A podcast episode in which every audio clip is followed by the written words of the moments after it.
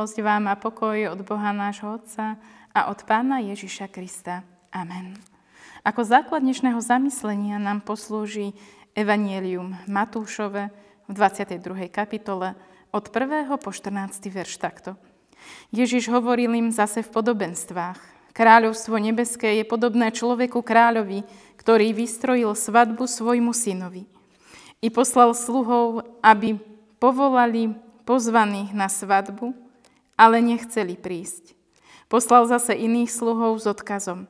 Povedzte pozvaným, aj hľa, pripravil som hostinu, volí a krmný dobytok som pobil a všetko je hotové. Poďte na svadbu. Ale oni nedbali a odišli. Jeden na svoje pole, iný za svojim obchodom a ostatní chytili jeho sluhov, zhanobili ich a pobili. Kráľ sa rozhneval, poslal vojska, zahubil vrahov a ich mesto podpáril. Potom povedal sluhom, svadba je pripravená, ale pozvaní neboli jej hodní. Preto choďte na ráz cestia a koho len nájdete, zavolajte na svadbu. A sluhovia vyšli na cesty a zháňali všetkých, ktorých našli, zlých aj dobrých. I naplnila sa svadobná sieň hodovníkmi. Keď potom kráľ vošiel pozrieť sa na hodovníkov, a uzrel tam človeka neoblečeného do svadobného rúcha, povedal mu, priateľu, ako si sem vošiel, keď nemáš svadobné rúcho? A on zanemel. Vtedy povedal kráľ sluhom, zviažte mu nohy i ruky a vyhoďte ho do vonkajšej tmy. Tam bude plač a škrípanie zubov, lebo mnoho je povolaných, ale málo vyvolených. Amen, toľko je slov písma svätého. Milí bratia a sestry, iste dobre vieme z vlastných skúseností, ako nás trápi, keď nevyužijeme dobrú ponuku, ktorú sme vo svojom živote dostali. Môžeme hovoriť o práci, športe i súkromnom živote. A ešte keď sa zamyslíme nad neopodstatnenými dôvodmi, ktoré nám bránili, tak nás to mrzí ešte viac. A hlavne keď si uvedomíme, že drvivá väčšina možností a šancí v živote sa už neopakuje. Ani v športe, ani v zamestnaní, ani v osobnom živote a ani v tom duchovnom. A práve o tom, ako sa dá premárniť úžasná príležitosť, hovorí aj naše dnešné prečítané evanielium. Podobenstvo o svadbe kráľovského syna. Je to, dalo by sa povedať, vrchol obvinení ktoré pán Ježiš vzniesol proti najpoprednejším vodcom svojho ľudu. Vodcovia izraelského národa odmietajú Božie pozvanie. Toto odmietanie pritom neznamená len odopretie poslušnosti. Naopak, ide to o mnoho ďalej. Odmietnutie Božieho pozvania a tým pádom samotného Pána Boha odvádza ľudí ďaleko ďaleko od Božieho kráľovstva. V prečítanom evaníliu sme teda počuli o kráľovi, ktorý ženil svojho syna. V židovskej kultúre bolo zvykom pozývať na hostinu dvakrát. Pri prvom pozvaní sa patrilo pozvaných navštíviť. Pri druhom hostiteľ oznámil, že je všetko pripravené. Kráľ v našom podobenstve trikrát pozýva svojich hostí a oni stále odmietali. Stále si našli nejakú výhovorku, stále mali nejakú inú prácu. Ako by si neuvedomovali, akej pocty sa im dostalo. Kráľ ich pozval na svadbu svojho syna. Keď sa nad tým zamyslíme, určite prídeme na to, že králi nezvyknú pozvať na svadbu svojho syna hocikoho. Väčšinou pozývajú na takéto významné udalosti významných ľudí, aby si upevnili svoje politické vzťahy. A práve títo ľudia boli pre kráľa niečím výnimoční. A práve v tomto podobenstve nám pán Ježiš ukazuje, že Božie kráľovstvo funguje úplne inak ako tento svet a platia v ňom úplne iné pravidlá ako medzi ľuďmi v tomto svete. Prirodzené pre kráľovskú svadbu je teda to, že hostia sú pozvaní podľa dôležitosti, zásluh či podľa spoločenského rebríčka. V Božom kráľovstve je to však úplne inak. Pán Boh pozýva každého bez ohľadu na to, odkiaľ je, kto je, čo robí, alebo čo urobil. V Božom kráľovstve je len jedno pravidlo – z milosti. A preto posiela služobníkov na ráz cestia, aby každého, koho stretnú, volali na svadbu. Milí bratia a sestry, možno sa vám zdá, že sa nás tento príbeh nejak netýka. Avšak opak je pravdou, pretože ten kráľ, kráľov kráľ, i dnes pozýva. Pozýva každého jedného z nás. Božie volanie, pozvanie do jeho kráľovstva, do väčšného života sa priamo dotýka nás všetkých. Ono k nám prichádza v pánovi Ježišovi Kristovi. A pravda je taká, že sa k nemu nemožno postaviť neutrálne. Odmietnutie tohto pozvania vedie k boju proti Pánu Bohu, presne v zmysle slov Pána Ježiša. Kto nie je so mnou, je proti mne. Dôsledkom takéhoto odmietnutia alebo neprestajného odmietania Božieho volania nie je iba vylúčenie z Božieho kráľovstva. Toto vylúčenie vedie do väčšnej smrti. Pán Boh pozýva každého jedného z nás na väčšnú hostinu. Pán Boh nás pozýva do svojho kráľovstva. No nepozýva nás len jedenkrát, ani dva, ba ani trikrát. Náš nebeský Otec nás deň čo deň pozýva do svojej blízkosti. Hodinu čo hodinu nás volá k sebe. Chce nás pripojiť k sebe na svojej hostine, ktorá bude trvať na veky.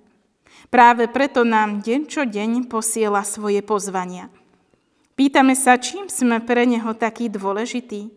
Čo veľké sme urobili, že si zaslúžime priazeň kráľa kráľov? Nech by sme si akokoľvek namáhali svoje mysle, na nič by sme neprišli. Vôbec nič by nám nenapadlo. Ako je to teda možné? Prečo sme práve my tí pozvaní? Na naše mnohé otázky je však len jedna odpoveď. Pretože nás Pán Boh, hospodin mocností, nesmierne miluje. Jedine pre jeho milosrdenstvo sme sa my, v hriechu blúdiaci, stali Božími deťmi. Pre jeho lásku, pre jeho milosrdenstvo môžeme prichádzať do jeho blízkosti a môžeme ho nazývať svojim otcom. Pozvaní hostia z nášho podobenstva pozvanie odmietli. Premrhali možno tú najdôležitejšiu príležitosť vo svojom živote, pretože odmietli Božie pozvanie. Odmietnutie Božieho volania vedie k boju proti Pánu Bohu. Protivenie sa Božej vôli, odmietnutie Svetého Ducha je neodpustiteľné. A dôsledkom je vylúčenie z Božieho kráľovstva.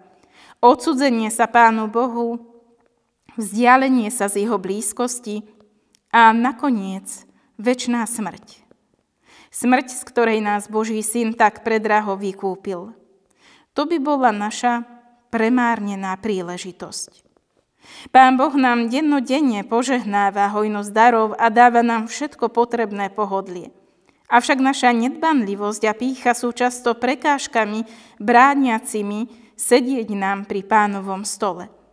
V kráľovstve Ducha Kristovho pripravená je nám veľká hostina.